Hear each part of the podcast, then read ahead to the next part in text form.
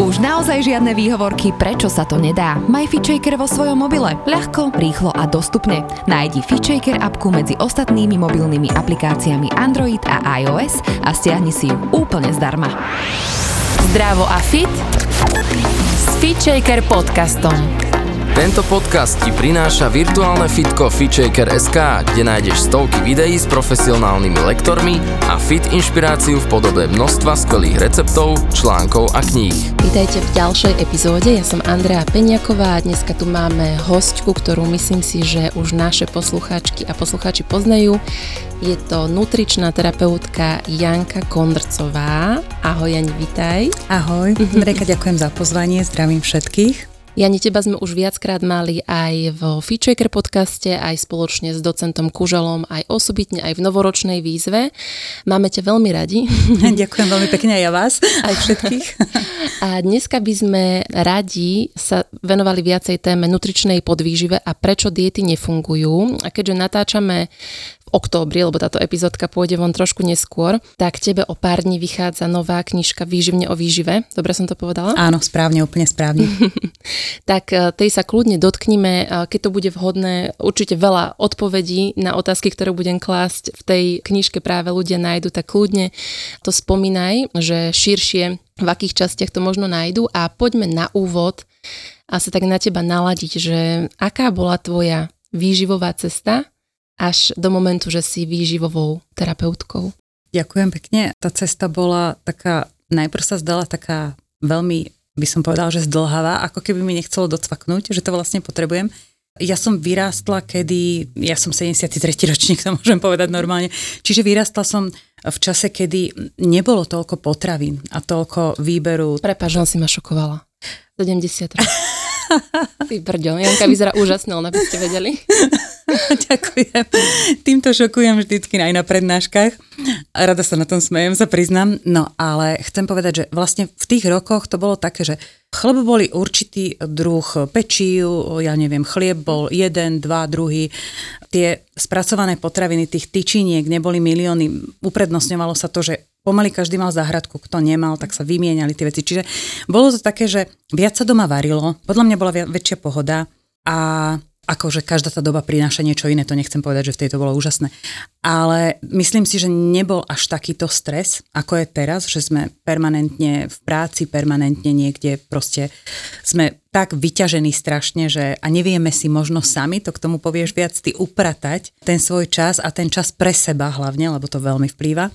Čiže toto sa stalo aj mne, že vlastne ako, ako som dospievala, tak ako prvé bolo to, že som nemohla otehotnieť. Ja som mala policistické ovária, mne v 19 rokoch e, cista roztrhla vaječník pravý. Bolo to veľmi také dosť dlhavé, že mi nevedeli na to prísť dlho a teda bolo tam krvácanie. Takže bolo to také, myslím si, že začiatok toho, že asi ma malo niečo naštartovať, lebo dnes už viem, že vlastne ja mám gluténovú, neceliakálnu gluténovú senzitivitu. Predtým to bolo akože celiakia, tak čiže ja som sa celý život motala okolo tohoto a tým, že som nezistila, že mi ten lepok ubližuje, tak vlastne prišlo to až do takých nejakých fatálnych následkov, že vlastne ja som si od toho mladého veku, kedy moje rovesničky riešili úplne iné problémy, tak ja som riešila tie svoje zdravotné. Mm. A vtedy som tak nejak začala sa zaujímať o výživu a vtedy som si začala trochu tak všímať, že toto mi robí dobre, toto mi nerobí dobre. A už vtedy som tak sama zbadala, že priveľa lepku v tej mojej strave naozaj nie je celkom dobrého. Ale to neznamená, že som ho úplne vyradila, lebo proste ja mám rada ako keby celkovo lepok, nechcem povedať len, že pečivo, ale snažila som sa to odsledovať, že veľké množstva nie sú u mňa v poriadku. No a potom to išlo postupne ďalej, čiže tá cista, začala som cvičiť a tým, že som začala cvičiť, to bola doba vtedy taká, že fitness tréner alebo trénerka povedala, že proteínové nápoje, proteínové tyčinky, to bol taký veľký boom. Veľmi veľa proteínov, či už živočišných, či meso, či jogurty a tak. A vtedy sa to vlastne ešte, ešte viac a viac zhoršovalo. A potom som si až uvedomila, že v tom zložení všade je pšeničný lepok ako základ tých tyčinkách aj proteínoch, lebo je to vlastne tiež zložka proteínu. Takže tam, tuto niekde bola tá cesta, kedy to začalo a ja som bola taký ako keby samoštudent, tým, že mám to šťastie, že moja sestra pracovala e, v gastroenterologickej ambulancii detskej, mm-hmm. ako detská sestrička, ju zaujímala výživa veľmi, už mm-hmm. dávno. Je to moja staršia sestra o 5 rokov, týmto pozdravujem Eriku, žije v zahraničí. A teda ja som trošku tak od nej odkukávala a vlastne vtedy som tak postupne si pospájala tie svoje problémy a to, čo sa deje a to, ako rozlišovať tú stravu, ale len tak ako taký samouk to nazvem. Potom som si urobila pár kurzov, no a vtedy, keď som si dorobila kurzy vyživových poradcov a také, že aký má strava vplyv, prevencia, neviem, na základe imunita a také, tak vtedy vlastne môj syn vtedy mal myslím 10 alebo 11 rokov, on aktívne plával a začal opúchať veľmi. A asi 3 čtvrte roka sme patrali príčinu, že prečo opúcha, lebo tie opuchy sa zvyšovali a zhoršovali. Párkrát odpadol a nevedelo sa prísť, že čo tam je. Ani sa neprišlo na to, že čo to spôsobovalo, len teda jedného dňa skončil na kortikoidoch v nemocnici. Potom nasledovali také vážnejšie vyšetrenia a teda bolo tam podozrenie na vážne ochorenie. Tak sme skončili na onkológii, ale našťastie len jeden deň na takom veľkom vyšetrení kedy sa potvrdilo teda, že sa nejedná o podozrenie na túto závažnú, závažné ochorenie. A vtedy som si, ja som sa presne si pamätám, ako v tej nemocničnej izbe, som to zle zvládala samozrejme. A vtedy som si uvedomila, že ja chcem tú výživu pochopiť úplne do hĺbky. Že mne som síce dokázala pomôcť takým laickým pohľadom, mm-hmm. ale teda, že jemu musím pomôcť, že čo tam je, prečo a ako to je. A vtedy som sa ja, išli sme odtiaľ, ja som sa prihlásila do školy. Mala som tuším 44 rokov, akože keď som sa prihlásila na externé štúdium. Takže... To bol úplný kopanec. No, no, no, no to mm-hmm. bol, ale zase ja hovorím, že ja som za to obdobie vďačná mm. svojím spôsobom. Mm.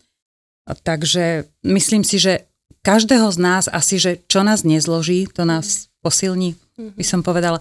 Takže toto je moja cesta k výžive a teda ja som si vlastne tam uvedomila, že ako mňa strašne to štúdium baví mm. a že koľko už viem aj z toho samoštúdia a iba sa mi to poskladalo, jak, mne to prípada, keď sa vlastne pucle, keď skladáme, že e, chýbajú nám nejaké diely a potom nám to zrazu celé zapadne.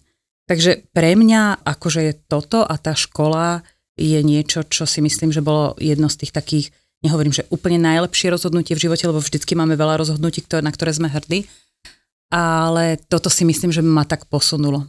Vtedy som si povedala, že napíšem knihu ja raz. A teda nie je to len o mne tá kniha, aby to nebolo o tom. Je to vlastne aj tie príbehy z praxe. Tým, že som stretla docenta Kuželu potom, že on mi dovolil praxovať u ňoho a z toho praxovania zostala spolupráca naša. Takže ja som mu veľmi vďačná, ho tiež pozdravujem. Tak vlastne v tej praxi vidím, že ja som veľmi veľa vecami prechádzala tiež a jak tí jeho pacienti, moji klienti vlastne robia veľmi podobné chyby, ako som robila ja. Mm. Čiže viem im povedať, že ale toto som prežila aj ja. Mm. Ono to ide. Len to treba prepojiť, treba to spojiť, treba to navnímať. Mm. A v tom my asi robíme tie chyby. Že to nevieme prepojiť celé. Čo vnímaš vo svojej praxi aktuálne ako tie najčastejšie chyby v strávovaní, ak sa to dá teraz nejak povedať? Myslím si, že tie extrémy. Tie extrémy a to, že stále hľadáme ako keby jeden návod a jednu skratku, rýchle riešenie. Ja sa môžem spýtať, že čo napríklad pomohlo tebe, keď si sa cítila zle. Mhm. Ty mi povieš, čo ti pomohlo a ja to skúsim, ale keď budem vidieť, že mi je ešte horšie, alebo že mi vyhovuje z toho len určitá časť, tak si to prispôsobím sebe. Mhm. A na toto zabúdame. Ja hovorím, my tak rýchlo žijeme, my, že my by sme proste chceli, aby nám či ten lekár, či ten nutričný, či ten tréner, alebo či ten psychoterapeut povedal, že toto, toto, toto a zajtra ráno sa zobudíte super. Ono to tak nejde. Ako musíme si uvedomiť, ja to vždy hovorím, že koľko vás trápi ten problém. No, 5-7 rokov. Tak rátajte aspoň polovicu, kým to dáme dokopy. Mm. Lebo naozaj v lepšom prípade je to aj menej. Ale my si musíme uvedomiť, že čím dlhšie sme prechádzali niečím, na čo sme ako keby kašlali, alebo mm-hmm. nevnímali, nechcem povedať mm-hmm. kašlali, lebo nerobíme to na schvál, alebo nerobíme to nejak e, zámerne, ale prechádzame tým obdobím a že si nevnímame tie signály, tak potom to nie je dobre, keď si ich nevnímame, lebo ich ako keby potom už ani nevieme tak rýchlo navnímať. Hm. Takže čo pomohlo susedke, to nemusí mne. Hm. A čo pomohlo mne, to zase môže nejaké moje kamarátke, ale môže aj len čas toho hm. pomôcť. Tak toto sú tie chyby, najväčšie. Mm-hmm. Som sa ešte odrazila aj od tej tvojej cesty. Mi tam veľmi išiel taký citát, že problémy nie sú na to, aby sme sa nimi trápili, ale aby sme ich riešili. Že vlastne ty si podľa mňa taký typ, a čo je zosobnenie toho, že ten problém pojme, že OK, tak poďme sa do toho pozrieť, ale že ty ešte do toho ideš aj veľmi odborne a hlboko. Ale vlastne tým chcem možno len pozbudiť ľudí, že každý máme nejaké svoje problémy. Áno, že často už ani nevieme možno, že kde to celé začína, ale že možno, že nebáť sa ako keby poprosiť o pomoc aj v tomto. Že v tej uh, napríklad psychike mám pocit, že už je taká osveta toho, že už skoro každý druhý človek má psychológa a je to, začína to byť v poriadku. Ja sa tomu veľmi teším.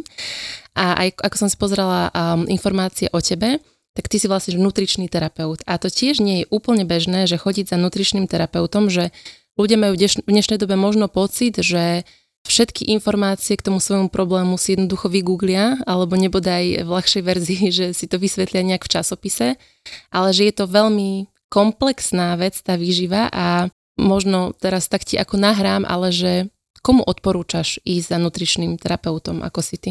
Tak určite už pacientom, ktorí majú nejaký zdravotný problém, že majú napríklad už nejakú diagnózu, aj keď je to len intolerancia laktozova lebo a histaminová, to úplne, mm. ja hovorím, k, nie, k týmto dvom je najhoršie pristupované mm-hmm. a najväčšie chyby sú tam robené. Mm. A keď na začiatku sa to podchytí zle, tak to je celé zle ale rozhodne by som možno aj bežnému človeku len Tuto je trošku problém s týmto nutričným terapeutom, špecialistom a výživovým poradcom. Tým, že som prešla tými kurzami, tak viem, čo tam je jasné. Vedia byť, poznám šikovných výživových poradcov, veľmi šikovných, ale zase poznám aj tých, ktorí trochu vedia pokaziť, keď ten človek má už nejaké problémy. Čiže, ale zase on to neurobi schválne lebo ten človek, keď mu nepovie, že ale ja mám takýto a takýto zdravotný problém, alebo riešim takúto a takúto diagnózu, ale povie iba nastavte mi jedálniček, lebo ja neviem, chcem schudnúť, lebo idem kamarátke na svadbu, tak potom vlastne tým sa stane to, že ideme do nejakých extrémov, to, čo sme povedali, mm-hmm. a už je problém. To je jak naozaj, ako keby som, mám nejaký problém, že potrebujem nejakú terapiu a idem sa porozprávať s kamarátkou, je to síce super, pomôže mi to, ale ja neviem, či tá kamarátka to myslí so mnou vážne, to je prvá vec. A druhá vec je, že tá kamarátka to nevie zhodnotiť ako ten človek, ktorý sa tomu venuje. A ja z môjho pohľadu nemám rada, to sa musím priznať a to, preto to chcem povedať aj takto do eteru, lebo mne veľmi vadí takéto škatulkovanie, že z akej školy a kto má aké vzdelanie. Tá prax je dôležitejšia. Ako škola nás navedie, áno, ale tá prax je tak dôležitá a to, čo ten človek zažil, zažíva, navníma si mm-hmm. a keď má chuť si doštudovať.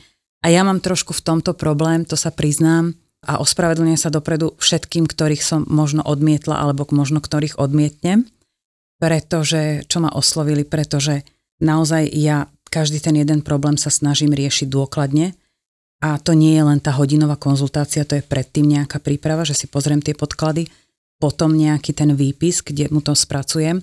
Zároveň ja často ešte v noci sa zobudím na to, že aha, toto som nedomyslela a ja normálne zažnem a idem si pozrieť alebo napíšem si k tomu človeku, že čo mu chcem na druhý deň povedať alebo napísať. Čiže ja v tomto mám trochu také, že chcem to veľmi, veľmi ako keby spojiť alebo prepojiť a niekedy si aj poviem, že možno si to niekto ani nezaslúži nechcem byť zlá, uh-huh. ale proste, že ten človek to možno menej k tomu pristupuje horšie ako ja. Uh-huh.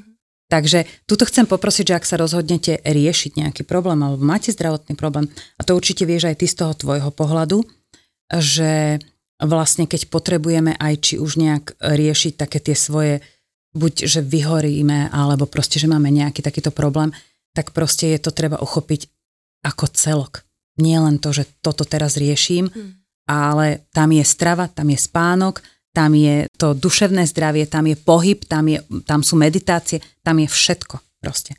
Čiže nestačí, že zavolať, napísať nutričnej a dajte mi jedálniček. Ten jedálniček to neporieši.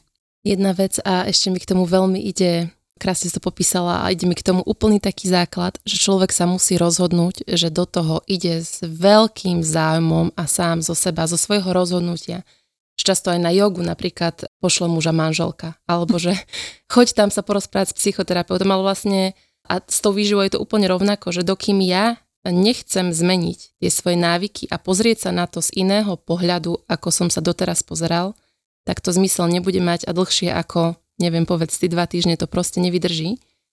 Presne, aj týždeň možno.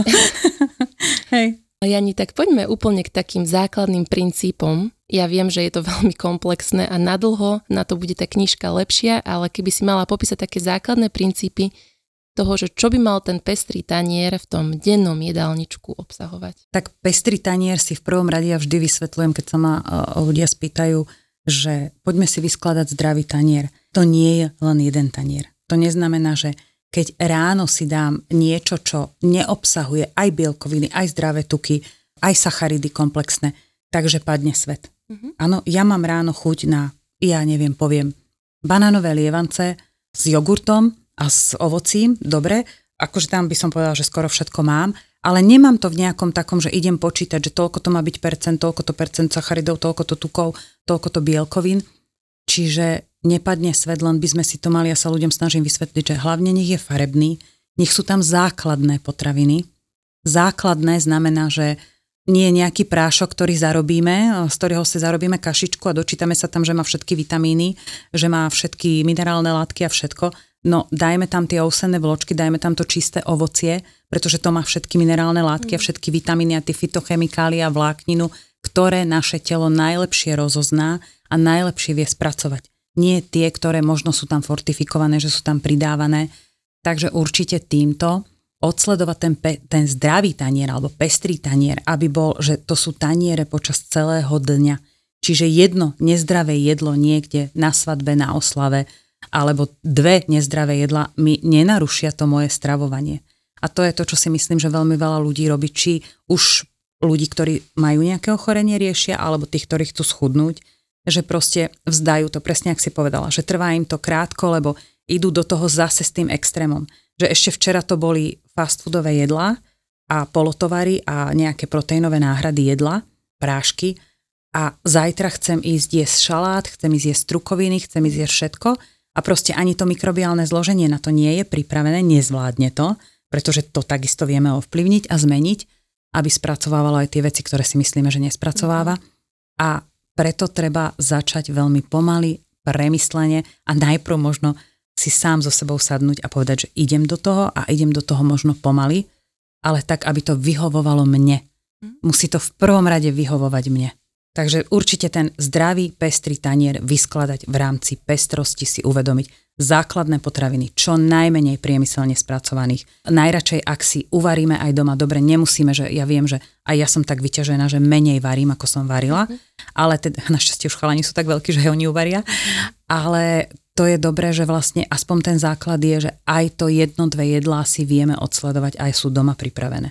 Lebo tiež tej reštike nech je akákoľvek dobrá alebo donášková služba nevieme, čo tam dávajú a tým pádom nevieme a hlavne pri tráviacich problémoch ovplyvniť, čo je to vyskladané, čo nám vadí. Mm. A pitný režim. Na ten zabudáme, mm. na ten sa priznám, keď mám ja ťažký deň, zabudám aj ja. Mm-hmm. Takže už nosím flašku so sebou. Mm-hmm. Presne ako si to popísala aj v začiatku, že asi základ toho, že nevieme vnímať, čo vlastne naše telo naozaj potrebuje jesť, je to, čo aj ja riešim, že sme od toho tela odpojení tým vedomím práve preto, že stále sme tým vedomím niekde inde, lebo tá doba je tak rýchla, že my celý deň lietame, ja to volám, že keď mi niekto napíše niečo súkromné, tak píšem napríklad, že ja som, dneska som v teréne. že som celý deň v teréne, som proste stále niekde inde ako doma a vtedy naozaj sa neviem normálne najesť. Že to naozaj musí mať dopredu nachystané alebo pripravené, že viem, do ktorej reštaurácie idem jesť, lebo tiež je to akože aj toto je výber. A veľa, napríklad v mojej tej bubline, kamarátiek funguje aj na tých krabičkových dietách. To by som sa aj ťa opýtala, čo si o tom myslíš. Ani to nemusím nazvať, že diety, ale proste krabičkový jedálniček, ktorému ja mám tiež svoj názor, som zvedáva na tvoj že vlastne ako sa stravovať, keď proste naozaj nie sme celý deň doma a napríklad v práci nám tá strava nevyhovuje? Tuto sa to dá ovplyvniť tiež, ja to učím aj klientov, ktorí teda, keď riešime nejaký problém tráviaci, tak musia mať určité potraviny na chvíľočku, zdôrazňujem na mhm. chvíľočku, eliminované a potom ich skúšame vrátiť mhm. naspäť, pretože to nie je celoživotná dieta. Ale tuto je to tak, že ja si myslím, že vieme ovplyvniť aj to, keď nám nechutí niekde v práci alebo nevieme zabezpečiť, pretože dnes sú naozaj tým, že máme tých potravín na výber tak veľa, tak dá sa tam vybrať aj tie, ktoré sú síce spracované, ale sú spracované nie že vysoko priemyselne, že tam je veľa prídavných látok, ale napríklad, že je to tie rozomleté obilninové kaše, že čisto iba obilnina rozomletá. Mm-hmm. Trebárs vieme si zobrať to práškové, vieme si to zarobiť v tej práci. A potom na večeru si dám plnohodnotné iné jedlo a viem si zobrať do krabičky ovocie, viem si zobrať mandle, viem si zobrať proste či už ten javorový syrup alebo hoci čo, že dosladiť, aj keď to nepotrebujeme, keď tam je to ovocie. Takže viem, podľa mňa aj toto viem ovplyvniť. Alebo si proste pripravím, veľa firiem má mikrovlnky, základné veci majú. Mm-hmm. Takže určite, alebo zohriate, že si to vedia tí ľudia. Takže dá sa to ovplyvniť. Často je to o tom, že naozaj nestíhame nestíhame a, a sme v takom behu, ale potom dá sa aj vyriešiť, že pozriem si tú reštauráciu, viem, dnes sú už reštaurácie, ktoré zohľadňujú napríklad aj intolerancie, alergie, mm-hmm. čiže dá sa aj tam objednať.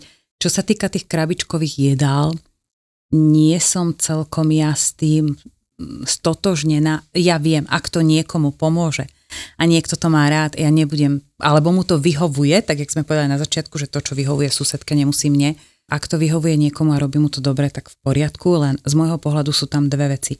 Nevie sa naučiť, ako keby vyskladať tie jedlá uh-huh. a nevie si sám uvedomovať, že čo jedáva. A druhá vec je, že to jedlo je pripravované vopred, čiže z mikrobiálneho hľadiska s tým nie som oka. Uh-huh. Pretože my, keď to jedlo je teplé a my ho zatvoríme, to je pri histaminikov, nemusia si variť len čerstvé jedlá, ale tým, že uvaria ráno čerstvé v dobrom úmysle, zatvoria to teplé do tej krabičky, kde vznikne kondens, taká tá para, že keď zdvihneme tú mhm. pokrývku, stečie to, tak to keby sme dali pod mikroskop, tak tam je zoologická záhrada. A tá vyvolá vyplavenie toho histamínu. Čiže ten človek môže ohrievať, ale musí byť šokovo zachladené to jedlo predtým, mm. že môže byť aj dvoj, trojdňové, ale muselo byť uvarené a šokovo zachladené, bez tej pokrývky, bez toho namnoženého kondenzu, dáme do chladničky a môžeme zohrať, zohriať na druhý deň. Najhoršie asi, keď si to ráno pripravia, prinesie a tuto to z môjho pohľadu vidím u tých krabičkových diet alebo jedál, že proste je to ráno uvarené alebo možno v noci, je to zatvorené, je to rozvážané, čiže akože No, ale to by človek musel prejsť tou mikrobiológiou a mikrobiológiou potravín a čo to robí, aby si vedel uvedomiť, že tam je to naozaj zoologická záhrada potom. Takže určite za mňa ako asi možno nie ale hovorím, niekomu to vyhovovať môže, čiže nebudem tu niekomu hovoriť, komu to vyhovuje, že nerobte to a radšej si kúpi nejakú náhradu takú mm-hmm. tyčinkovú. Ono sa to všetko dá, keď si človek e, tie priority uprace a keď sa tak aj vnútorne podľa mňa spomalí. Že keď sme v tom vnútornom rýchliku, tak aj e, tie vonkajšie voľby robíme rýchle a, a volíme ľahšie cestičky. Skratky, s tým Skratky. súhlasím. Mm-hmm. Áno, hľadáme stále skratky mm-hmm. skratky a návody. My sme sa tak pokazili trocha, my ako keby sme chceli všetko, že tým, že možno máme aj tie lieky, aj, aj naozaj tie potraviny také, že polotovarové, tak vlastne my, my hľadáme, že aby to bolo rýchle hlavne. A potom už aj rýchlo žijeme, presne ak sa vrá, žijeme aj navonok, aj vnútorne rýchlo. A toto je to, je to celé, je to taký kruh potom celý ako je to o tom, že aj v tej knihe trochu do toho nejak som chcela do toho zabrdnúť, to nazvem, pretože je tam naozaj aj poukázané na to, že nie len strava, ale vždy je to aj to naše myslenie, aj spánok, aj pohybová aktivita, aj proste možno tá stresová záťaž, akú práve teraz prežívame, alebo či sme neurobili nejaký extrém, že ja nemôžem proste zajtra, stravovala som sa zle a zajtra nemôžem sa stravovať úplne, že špičkovo na úrovni niekoho, kto roky sa stravuje vyvážene.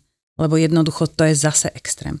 Takže je to komplikované a je to, tá výživa je úžasná, je skvelá, len berme ju ako celok všetkého. Že spojme to presne, ako to prepájaš ty, spojme to so sebou, so svojim telom, so svojim rozmýšľaním, myslením alebo vnímaním, tak by som to povedala. Mm-hmm s tým ukludnením a s tým pocitom, že chcem preto niečo urobiť celkovo. Mm. Bolo by veľmi pekné a veľmi vedomé pristupovať podľa mňa k sebe, že, že si kladiem takú otázku, že čo ma vyživuje. Mm-hmm. A vo všetkých stránkach, lebo ľudia to často vnímajú práve v tej sfére tej stravy, že čo ma vyživuje. Aj tam je to dosť veľká problematika, ale ja to napríklad vnímam aj tak, uh, Teraz som mala epizódku s um, Marianom Černým, on to volá, že pohybová výživa. Mm-hmm. a presne, že čo tomu telu, čo moje telo teraz potrebuje, aby ho to vyživovalo, to je tiež pre každého inak v rôznom období a fáze života.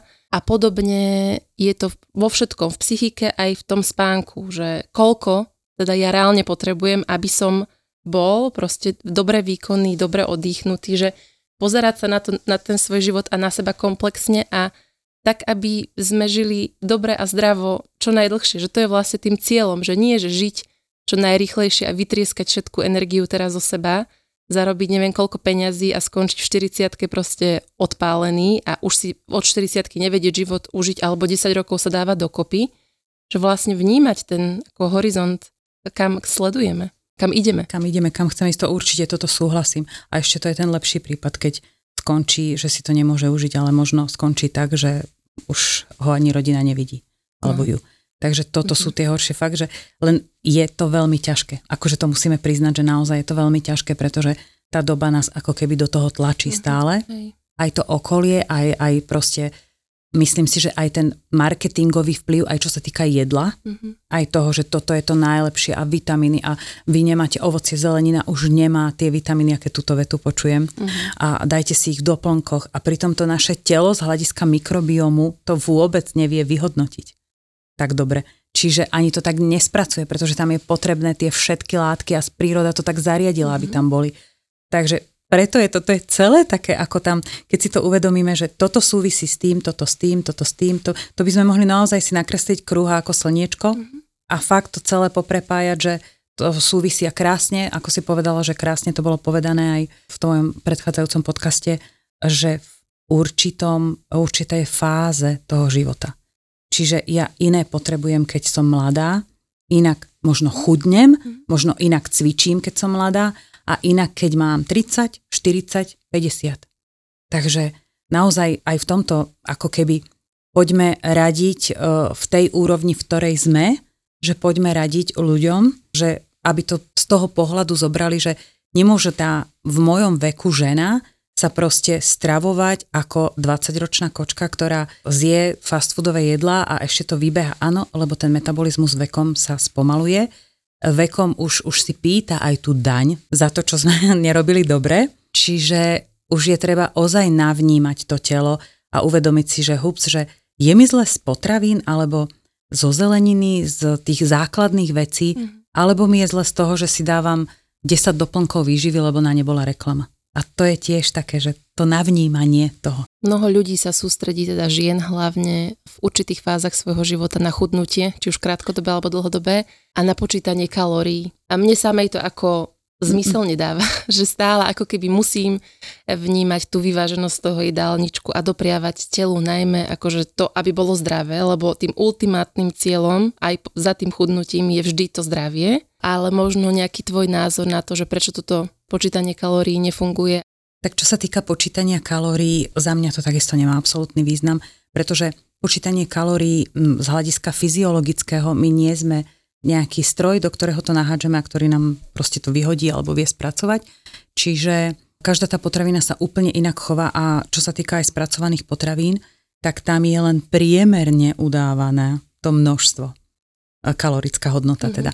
Tak preto za mňa určite nie a ja práve v už novoročnej výzve pre Fitchaker som ako nejak tak hneď povedala, že počítanie kalórií nemá význam.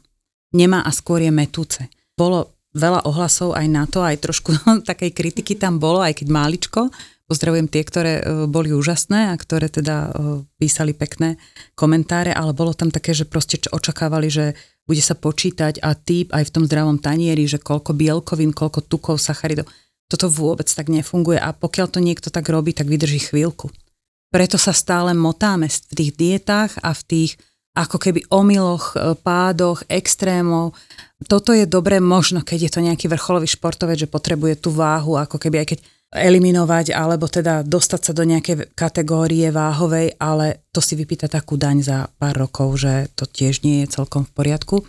Len čo sa týka toho počítania, ešte sa vrátim, aby som neodbočila. Za mňa nikdy netreba počítať. Je dobré vedieť, ale to vieme aj takým tým zdravým sedliackým rozumom, že keď porovnám pizzu a porovnám, ja neviem, nejaké zeleninové jedlo, tak akože je mi jasné, že je tam kopu vlákniny, tak kde je kopu vláknin, ja to tak učím, tak jednoducho ľudí, ktorí nejak nemajú prehľad vo výžive, kde máte kopu vlákniny, kde je aj rastlinná strava, tak jednoznačne to bude menej kalórií ako to, čo je, mm, ja neviem, čisto z múky a proste je tam sír a je tam nejaký salám ešte k tomu, alebo máte to čisto, že meso nejaké a máte tam k tomu kopu ríže a nemáte žiadnu zeleninu. Takže takto, tak laicky, akože keď niekto chce úplne, že nechce ísť tak hlbšie do tej výživy, že dá sa to aj takto pochopiť, čiže pre mňa počítanie kalórií je úplne zbytočné. Pretože potom by sme naozaj my museli rátať úplne, úplne všetko. A ja som to videla, my sme na škole mali taký špeciálny prístroj, ktorý nie je len na báze tých ako keby váh, alebo nebudem tu menovať reklamu, aby som nerobila, ktoré vedia vyhodnotiť aj telesný tuk, aj všetko, aj vek, metabolicky, aj vodu v organizme, ale proste mali sme taký špeciálny prístroj v tvare vajíčka, kde sa vlastne e, sme si sadli a tam to presne nameralo a tie hodnoty boli úplne iné ako tá bežná, mm-hmm. tieto mm-hmm. merania. Takže už na tom bolo vidieť fakt, že tie odchýlky, že na čo to je dobre. My nevieme potom zohľadniť ani tú našu športovú aktivitu a druhá vec je, niekto prežíva ten stres veľmi intenzívne a niekto veľmi, nechcem povedať, že s ľahkosťou, ale proste vie ho regulovať. A tuto tiež, akože čo sa týka kalórií, veď to, ten organizmus potrebuje oveľa viac živín, keď proste u niekoho niekto zo stresu priberá a niekto chudne. Mm-hmm. Takže preto je to o tom, že ten mm-hmm. kortizol sa vyplaví a on si tam reguluje, on ako prvé vypína trávenie. Takže preto jednak nám je zle a jednak všetko zbytočné sa uloží do tuku. Tak na čo budem zbytočne sa ešte aj stresovať počítaním kalórií, keď zbytočne ako keby ja si vyvolávam ten stres už len tým, že to počítam. Tak za mňa jednoznačne nie. Ja viem, že veľmi veľa ľudí pokrutí hlavou teraz, ale možno na to raz prídete a možno vám to vyhovuje. Zase druhá vec, áno, to, čo sme povedali na začiatku, možno, ja si dovolím to že áno, sú ľudia, ktorí možno tú disciplínu potrebujú mať takúto a že si to musia počítať. Tak, keď im to vyhovuje, len mi musia povedať, že sú, alebo musím na nich vidieť, že sú šťastní, spokojní, najedení, majú sa dobre, nechudnú, nepriberajú, že proste naozaj im je dobre. Sú to možno také štrukturované typy, ktoré to chcú mať a možno iba na nejaké obdobie, pod kontrolou, aby zistili, že čo je koľko. Vieš, že áno, áno že tak možno, sa naštartovať, ako hej, keby. Že keď tá intuícia je taká vypnutá, alebo že mením veľmi návyky, tak na nejaký úvod naštartovanie. Naštartovanie, áno, áno, toto, toto má mhm. význam, hej, ale nemá to význam, že z dlhodobého hľadiska mm-hmm. nemá to význam, keď nám to robí nejaký stres, mm-hmm. určite. Mm-hmm. A zároveň ale stále sledovať tú nutričnú výživu, že o tom vlastne sa tu dneska aj bavíme a tam stále chceme sledovať, že myslíš si, že týmito voľbami, ktoré robíme, zabúdame na to, že to jedlo má byť výživné a vnímaš tú nutri- nutričnú podvýživu ako tému v našej spoločnosti určite, teraz? Určite áno, a hlavne s narastajúcou obezitou aj u detí. Určite áno, lebo to je obezita, ale oni sú, oni majú malnutriciu, vlastne oni majú nedostatok všetkých živín, prospešných zdraviu, prospešných tých základných, mm. pretože jedia také tie spracované potraviny plné cukru, soli, plné aditív, plné konzervantov, kde vlastne ich to núti ako tou ďalšou chuťou umami, ich to núti vlastne jesť ďalej a ďalej a viac a viac. A samozrejme, nie sú tam tie fitochemikálie z rastlinnej stravy, nie je tam vláknina, nie sú tam vitamíny, minerálne látky. A ono, keď sa už pozrieme, keby sme ako naozaj každý mali aspoň ten základ v tom, že prečo zelenina, ovocie, prečo rastlinná strava. A to nehovorím teraz, že všetci musíme byť vegáni, vegetariáni. To vôbec nie. Hovorím o tom, že máme proste, môžeme jesť meso, ale nemáme ho jesť ráno, na obed, večer. Ale proste máme k tomu pristupovať tak, že aby tej rastlinnej stravy, tej prírodzenej a takej tej čo najmenej vysoko priemyselne spracovanej bolo vlastne v tom našom jedálničku dostatok, pretože tam tie látky, tie fitochemické, ktoré sú v každej zelenine, a teda tej rastlinnej strave, vedia, oni na seba, so sebou tak spolupracujú, že vlastne vedia prenášať tie vitamíny, vedia prenášať tie minerálne látky a vedia to tam celé spracovať. Tá vláknina zároveň sa, sta, sa chová ako taká, ja nechcem povedať, že čistička, ale ja to rada používam na také mhm. zľahčenie, mm-hmm. že ona vlastne nám zabezpečí to, že to, to jedlo ide pomalšie mm-hmm. tým tráviacím traktom a lepšie sa to spracováva. Mm-hmm. Pretože všetko to potom stojí na tom, že ja síce počítam kalórie, som možno, mám nejaké kalórie, že presne som dostala do seba také číslo, aké mám dostať a zrazu zistím, alebo teda ja keď robím tú analýzu s pacientami, s klientami, tak zistím, že hups, ale číslo je číslo ale druhá vec je, že vyjedávate len túto skupinu potravín alebo stále rovnaké potraviny, čiže ten náš mikrobiom, to zloženie mikrobiálne, ktoré má byť v takej tej symbióze tiež, že majú byť tam také druhy, také, také, aby sme mali tú rôznorodosť v strave. Keď máme teda rôznorodosť, tak máme aj rôznorodosť v mikrobiome, tak. A vlastne tým nezabezpečíme len tým číslom, tou kalorickou hodnotou, len to už je také hĺbšie, to už je hĺbšie do tej výživy. To mm. naozaj, že keď človek viac toho vie, tak potom vie, že tie čísla sú naozaj len čísla. Ja som mala takú epizódu od puberty, že ja som minimalizovala meso a ja som smerovala k rastlinnej strave, ale že príliš podľa mňa, že uh-huh. príliš veľa strukovín, príliš veľa iba zeleniny, ovocia, že možno by sa to zdalo fajn, ale tomu môjmu metabolizmu to nesedelo, lebo ja mám rýchly metabolizmus. Uh-huh. Keď to poviem akože tak, tak akože naozaj som veľakrát za deň bola na WC a ja som vo finále mávala rôzne choroby, potom som počase zistila, že vlastne to nie je úplne v poriadku a že vlastne treba sa opierať aj napríklad o, o to, že aké má byť to vylúčovanie. Áno, a tá zmena, aká má byť, áno. Áno. A vlastne až neskôr som prišla na to, že mne sedí napríklad, že mať meso v strave, mať pečenú zeleninu, nie surovú. Áno. Alebo mať aj surovú, ale mať to tak nejak v pomere. A strukoviny minimum. Mm-hmm. Napríklad to vidím na cerke, že ona od malička, odkedy sa zavádzajú strukoviny, tak ona z nich zvracávala. Že sa to niekoľkokrát skúsila naozaj, že vyvarené, že všetko proste podľa toho, ako to má byť a netrávila to a že vlastne až od dvoch rokov pomaly linky úplne minimálne zapájame, že môže byť možno aj nejaká genetická predispozícia na nejaké trávenie alebo aj určitý typ metabolizmu a že vlastne, že nájsť si to svoje niekedy fakt môže trvať Určite, určite áno a tuto by som na teba pekne nadviazala v tom, že čo sa týka toho mikrobiomu a mikrobioty v ňom, uh-huh. ako tých populácií mikroorganizmov, uh-huh. tam sú jedna skupinka taká veľmi dôležitá a veľmi háklivá a to je taká, ktorá má fermentovať. Potom sa odvíja od toho, že sú aj ako keby tri enterotypy, alebo aj viacero, ale tri také hlavné enterotypy a my máme proste to nastavenie toho mikrobiomu také dané, jednak aj geneticky, áno, presne, ak si povedala. Čiže ja, keď niekto je, v tom význame, že bol mesožravec a zo dňa na deň začne byť, že viac začne uprednostňovať rastlinnú stravu a dovtedy ju vôbec nemal, mm-hmm tak áno, môže to byť extrém a proste ten človek počase môže zistiť, že mu to nevyhovuje. Pretože môže zmeniť to mikrobiálne zloženie, len ten mikrobióm sa stále ako keby, alebo ten typ, ktorý tam od začiatku mal byť, na toto ešte nie sú dostatočné dôkazy. To stále, akože je to v plienkach, stále to prebieha, len ja som sa práve v svojej záverečnej práci v škole venovala tomuto ako keby ochoreniam traviaceho traktu a význam dietnej liečby pri SIBE, SIBO je to, keď je to bakteriálne prerastanie v čreve. A toto všetko môže byť vždy, vždy je tam za tým, že bude, buď sme prešli ochorením, buď sme naozaj mali už ten mikrobiom geneticky taký iný, potom nejaká výroza do toho prišla, hoci čo sa mohlo mhm. stať, nejaké zmeny, proste stres. Čiže ešte budem pokračovať teraz, aký to má ďalej význam na mikrobiom a veľmi ma táto téma baví a veľmi naozaj vidím aj u tých pacientov, že niekomu ide zmeniť tú stravu v tom význame, že pridá oveľa viacej tej rastlinnej bielkoviny alebo rastlinnej strave vo forme strukovín, vo forme vlastne tých ako keby zložiek potravy, ktoré sa majú fermentovať, ale iný zase podobný typ, jemu to vyhovovať nebude, pretože to nevie spracovať. A ani to nikdy možno nebude vedieť spracovať, lebo to zloženie mikrobiálne je iné.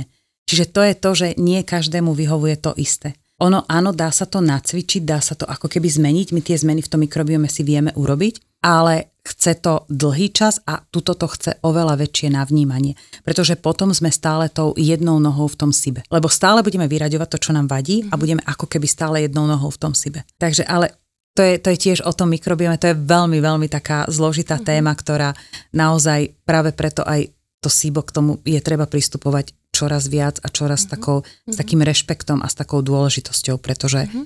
veľmi veľa to vie ovplyvniť naozaj. Mm-hmm. A mhm. myslím si, že zhoršuje sa to aj touto dobou a tým, mm-hmm. ako máme stresu veľa mm-hmm. okolo seba. Možno by som týmto povzbudila aj ľudí, ak váhajú, že či si spraviť nejaké gastrovyšetrenie, že majú dlhodobo nejaké problémy a často ich bagatelizujeme, že sú len malé, akože fakt vieme podľa mňa roky s týmito vecami ich tak otutlávať, že ja veľmi odporúčam blízkym priateľom ísť na gastrovyšetrenie. Ja som takto bola asi pred šiestimi rokmi, že naozaj všetko som si dala spraviť. Proste, Super. že hadička z hora, z dola, krv, sibo, a napríklad presne ako sme sa bavili aj tej preinformovanosti, že ja z informácií z internetu, ja som si bola na 95% istá, že mám SIBO. Áno. Uh-huh. A vlastne až po tom dýchovom teste, ktorý je akože, je to celkom vec, že to je na 3 hodiny, tam čakania a sedenia, zistila, že SIBO nemám, uh-huh. ale mám nejaké intolerancie. Áno. V podstate všetko ostatné bolo v poriadku a že stačilo spraviť mini úpravy a že, že nás to vie nasmerovať a my to, že nevieme mať úplne pod kontrolou a ani intuícia tu nevie úplne fungovať, alebo bolo by to na dlhé roky, že investovať do toho. Určite, to určite súhlasím a taktiež k tomu Sibu, že niekedy aj keď vyjde, presne ako si povedal, že vyjde negatívne, mm-hmm. negatívny výsledok. To neznamená ešte, že, lebo SIBO vlastne diagnostikuje sa na základe toho laktulózového alebo glukozového mm-hmm. roztoku s tým, že sa vytvára vodík alebo metán. Mm-hmm. Ale ono sa môže vytvárať aj síra. To nie je diagnostikované, ale ďalšia vec môže byť ako kľudne negatívne, ale presne ak si povedal, že tam stačí možno, že ja odtolerujem veľký tanier e, strukovín a ty odtoleruješ polovicu strukovín a je to tak v poriadku. Pretože vieš to doplniť inými zložkami, vieš to, aj tak je dobre dať k tomu obilninu vždy, lebo tie esenciálne bielkoviny len v strukovinách nie sú v plnohodnotné ako v mese, čiže keď pridáme vždy k strukovine obilninu, tak doplníme, aby boli v takom pomere, ktoré sú limitujúce, tak sa pridajú z tej obilniny. Čiže ešte je to prospešnejšie a mm-hmm. treba to takto odsledovať, že áno, toto odtolerujem a je to úplne v poriadku. Že vieš, že odtoleruješ menšie množstvo, ale si ho budeš dávať. A možno časom sa naozaj to trošičku zmení, ten mikrobiom aj v tom význame, že už odtoleruješ viac a viac, ale to nikde nie je napísané, či áno, či nie. Mm. Ale preto sa ani nemusíme tým stresovať a trápiť. Mm. Veď stačí, že dali sme si toľko, koľko odtolerujeme, aby bola tá strava rôznorodá, vieme, že toto nám nerobí dobre, toto nám robí zle, ale teda dobre, opačne tak a vieme to pekne takto krásne si ako keby zmeniť v tom jedálničku. Len nikdy nie extrémom. Pekne si to popísala. A určite ja doporúčam ísť na vyšetrenia, nebáť sa, nehľadať nejaké také tie zbytočné z môjho pohľadu rady, ja neviem, toto, toto skúsme a také, nechcem teraz menovať úplne konkrétne, ale proste zbytočnosti vo vyšetrovaní, mm-hmm. ktoré ani nie sú diagnosticky a vedecky podložené. Mm-hmm. Janka, ja mám rada slovné hračky, tak ma napadla jedna pri, pri tomto, jak sa bavíme, že zmenší trápenie, zlepší trávenie. Áno.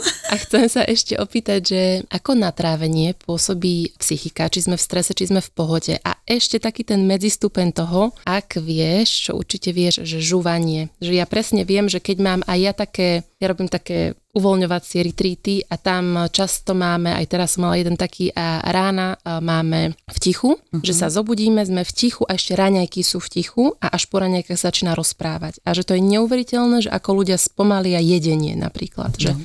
na polovicu tempa a tým, že sa nemusia rozprávať, nekúkajú do mobilu, lebo sme offline, sústredia sa viac na to jedlo, že wow, že aká je chuť Áno. explorujú to, proste žúvajú, dávajú tomu priestor. Sme dlho, sme tam, ranejkujeme tam 20 minút, pol hodinu. Výborne.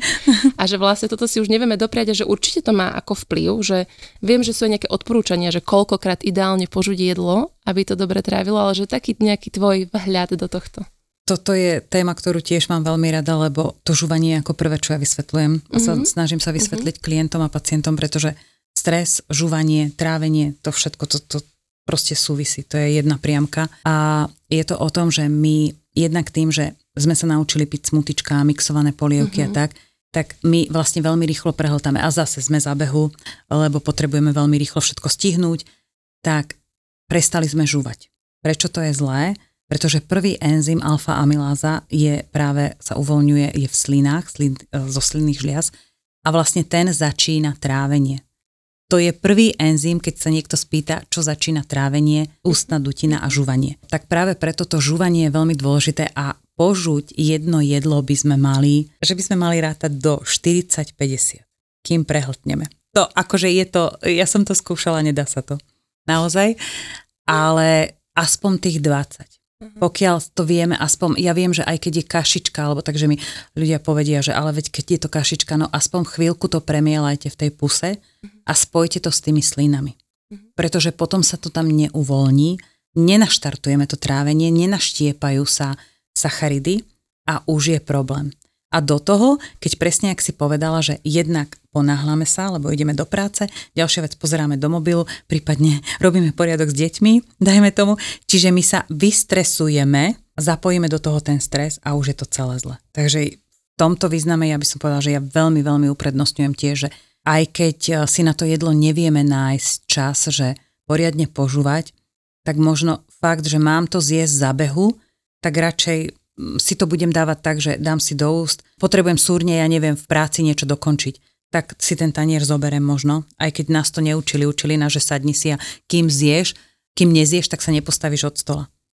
Celkom akože v tomto prípade, ako ak ten človek súrne potrebuje niečo dokončiť, tak proste nech si radšej dá do pusy, nech to požuje znova nech si dá do pusy. Ale nie je to tiež správne. Ako je dobré, že to jedlo máme vnímať. A na tom žúvaní je krásne vidieť, keď sa robí experiment, že keď sa žuje chlieb, alebo hoci čo, čo je vlastne sacharidové, tak viac, keď ho žujeme, žujeme, žujeme, alebo aj ovocie, tak čím ho viac držíme v puse a čím ho viac máme na kašičku, tým navnímame, že je sladší a sladší. A to je preto, že sme tam zapojili to enzymatické rozštiepenie. Mm-hmm. A vlastne tam sa to deli. Skúste to tak navnímať niekedy, to je taká úloha pre tých, čo nás mm-hmm. počúvajú. A potom si uvedomia, aké je to dôležité. A vlastne tiež, keď sa mi vráti e, klient e, na kontrolu a povie, že ale mne sa nič nezmenilo. Hovorím, a žúvanie? A tak to je taká blbosť. Mm-hmm. Hovorím, to nie je blbosť. Mm-hmm. To je najdôležitejšie, to žúvanie. A vystrieť sa ešte vyrovnať sa, to bráničné dýchanie. Áno, lebo proste my, my nevieme. Toto my sa zohýbame, my zlejeme, celé trávenie vlastne tým ako keby stláčame. Mm. Takže rozhodne ako presne to sú témy, ktoré by sme vedeli pootvárať. Možno každá tá téma by mala jednu epizódu. Presne tak, presne tak Jani. A ja ti dám poslednú otázku, lebo uh-huh. fakt sme to riadne roztiahli. Ja si žijem takú bublinku, ja to vnímam, že proste my si tu rozumieme, bavíme sa o tých veciach tak, ako by mali byť a mne sa to veľmi páči a zároveň občas sa stretnem s tou realitou, ktorá je možno väčšinová, asi áno. Ja na podcast idem uh, taxikom, vieš, a mm-hmm. v taxiku väčšinou sa ma nikto nič nepýta a dneska pán sa pýtal, že či idem do rádie, že nie, že podcast, ale videl že si ešte študent čítam, ale chcel, normálne cítil, že sa chce pýtať a potom zistil, že je to akože gastrotéma, vôbec nič o tom nevedel, ale proste mal chuť sa baviť a povedal, že no to by bolo pre moju ženu. A teraz to príde, že tá moja žena, že celý deň neje, drží stále dietu a večer sa napráska do nemoty. A ja, že vidíte, ale že to je presne tá téma, čo budeme vlastne mať, že ako si to správne vyskladať, tak aby som sa neobmedzoval, aby som sa večer nemusel prepchať a použil ešte vlastne svoju, svoju informáciu, že on už niekoľko rokov po 6. večer nie je mm. a že len vďaka tomu, že nič iné nezmenil, že schudol 10 kg. On tvrdil, že nič iné nezmenil. Tak by som na záver možno len dala otázku, že či má zmysel podľa teba, kedy je to posledné a prvé jedlo, lebo o tom, že teda takýto extrém robiť nemáme, si nám už e, porozprávala dosť, tak možno iba na záver, že tomu času. Toto je tiež individuálne, pretože niekomu vyhovuje, keď ráno vstane, to sú zase tie typy, že skoro ráno vstáva, alebo neskoro ráno. Škové ráno ksova. Uh-huh. Čiže ten človek, ktorý rád spí, tak ja ho nemôžem zobudiť o 6 a napchať do neho raňajky uh-huh. a on si ďalej uh-huh. lahnúť a spať. Takže toto treba zohľadniť, že či som nejaký taký, že dlhšie spím a či som ten typ, ktorý ponocuje, lebo takémuto človeku, ktorý chodí spávať o jednej v noci a ja by som mu povedala, že vy jedzte o 6 večer posledné jedlo, tak akože asi by som ani ja nezaspala, ak by si na mňa spomínal. Že proste on by nedokázal fungovať, proste bolo by to celé zle. Čiže toto treba tiež nastaviť tomu, že ako žijeme. Ako spíme, ako žijeme, aký mám životný štýl. Nie je dobre, čo robí tá manželka, že proste celý deň nie a potom večer sa natlačí. To tiež nie je správne. Zase by som mu položila druhú otázku, a kedy manželka chodí spať. Uh-huh. Možno by na to odpovedal, že o tretej ráno, uh-huh. lebo ešte niečo robí. Takže toto majú ľudia, majú celkom posunuté vlastne aj tie naše rytmy, tie striedanie dňa a noci. Takže to je ďalšia téma, ale ja rozhodne, ja tuto preferujem, že to posledné jedlo by malo byť tak 3-4 hodiny pred tým, ako ideme spať, mm. pretože aj tá črevná peristaltika veľmi veľa robí v trávení, takže určite aspoň tie 3 hodiny a ľudia, ktorí majú problém taký, že strávením, tak tie, tie aj viacej. Rozhodne ráno, no kto chce držať taký ten prerušovaný pôst v noci, ako ten pán, že schudol 10 kg len na tom, áno, ale keby sme išli do hĺbky a do analýzy, tak možno schudol preto, lebo práve večer najviac viedal a viedal hlúposti a doslova nejaké oriešky a nejaké fakt, že veci, ktoré proste nemal jesť. K tomu pohár vínka, k tomu akože naozaj zbytočnosti, nazvieme to zbytočnosti, to hej. Nabali, no. Áno. A to sú práve aj tie prázdne kalórie, áno, že fúknem si jedno, jeden pohár vína a mám splnených síce 1400 kalórií, ale pozriem sa, keby som sa do toho pozerala, tak som tam mala jeden pohár vína, ktorý bol za 250 kalórií, áno. Mm. Takže určite tam treba tú analýzu urobiť. Ja keď sa rozprávam aj o stravovaní, vždycky poviem, že to je treba celé zohľadniť a celé si rozobrať na drobné, preto ja, mne musia posielať aj také podklady o sebe a vypisujem dosť formulárov. Takže tomto ako jednoznačná odpoveď tiež nie je, si dovolím tvrdiť. Pretože dbám na tú individualitu, tak ja nedám jeden návod, že ráno o 6. vstante uh-huh. a večer o 6. prestante jesť. Uh-huh. Ja to poviem tak, keď e, ja mám pracovný týždeň hektický a vyťažený, ráno ja som už od 6. hore. A mne nechutí jesť hneď. Takisto a nemám chuť od malička ani rozprávať. Niekedy, tak som sa zasmiala na tom, keď si povedal, že ste mali ten pobyt a proste a viem, že aj brat bol taký, aj mladší syn je taký, že proste ja akože mám chuť, keď mám takéto svoje ticho. A ja len problém je, keď máš štebotavú dceru, ktorý to, sa nezatvoria ústa. Toto áno, toto poznám, keď boli chalani malí, hej, to niekedy nejde. Niekedy som prikyvovala, že áno, áno a nepočúvala a potom mi popriznám sa potom, že vieš, čo som hovoril, tak potom, že aha, áno, tak už som začala počúvať, ale naozaj, že ja napríklad mám strašne rada zelený čaj, čiže ja si ráno dám tú šálku zeleného teplého čaju, chvíľku sedím, potrebujem sa prebrať a ja teda raňajkujem až neskôr v práci. Ja si dám o nejakej 8. pol 9. raňajky, podľa toho, ako začínam.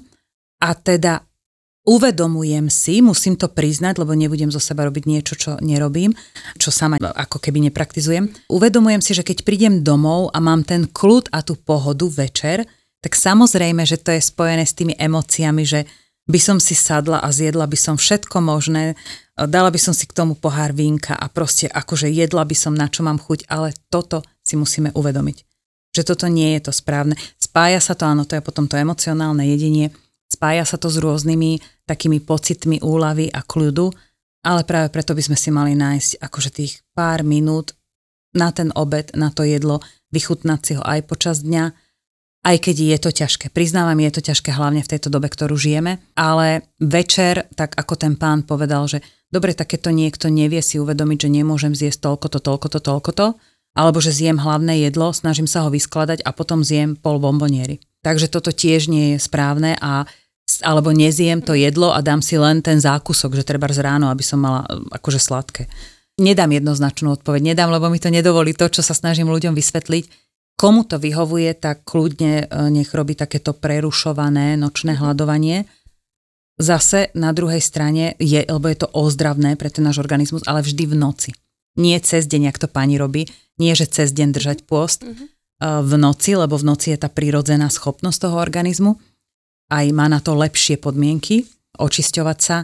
Takže určite by som to takto, že asi tie 3-4 hodiny pred spaním je posledné jedlo a možno ráno, keď naozaj sme typ, ktorý rád si pospí, mm-hmm. tak kľudne tie raňajky dať neskôr, ale keď sme niekto, kto potrebuje od 6 ráno fungovať, tak zase dať si, ale potom dbať na to vyskladanie a potom dbať na to, že keď predpokladám, že ten človek, keď od rána od 6 funguje, tak zrejme o 9 večer ho je tak unavený, že ide spať. Takže ten človek nemôže mať o 8 večer večer, mm-hmm. ako ten, ktorý ide spať o jednej v noci. Mm-hmm. No, takže túto to prispôsobme zase sebe, zase tej individualite svojej. Krásne, Jani. Ďakujeme za veľkú inšpiráciu a kto máte chuť nahliadnúť trošku hlbšie do toho, tak si prečítajte Výživne o výžive. Je to tvoja prvotina? Áno, je, je a nie posledná, už teraz viem. už idú ďalšie nápady, že? O, áno. tak budeme sa tešiť. Ešte raz ďakujem Janka Kondrcová. Ďakujem veľmi pekne za pozvanie, pozdravujem všetkých poslucháčov a aj tebe, Adri, prajem všetko dobré a hlavne veľa zdravia a pohody. Ďakujeme. Ďakujem. Počúvali ste Fit Shaker podcast. Ja som Andrea Peňaková a verím, že sa počujeme aj na budúce.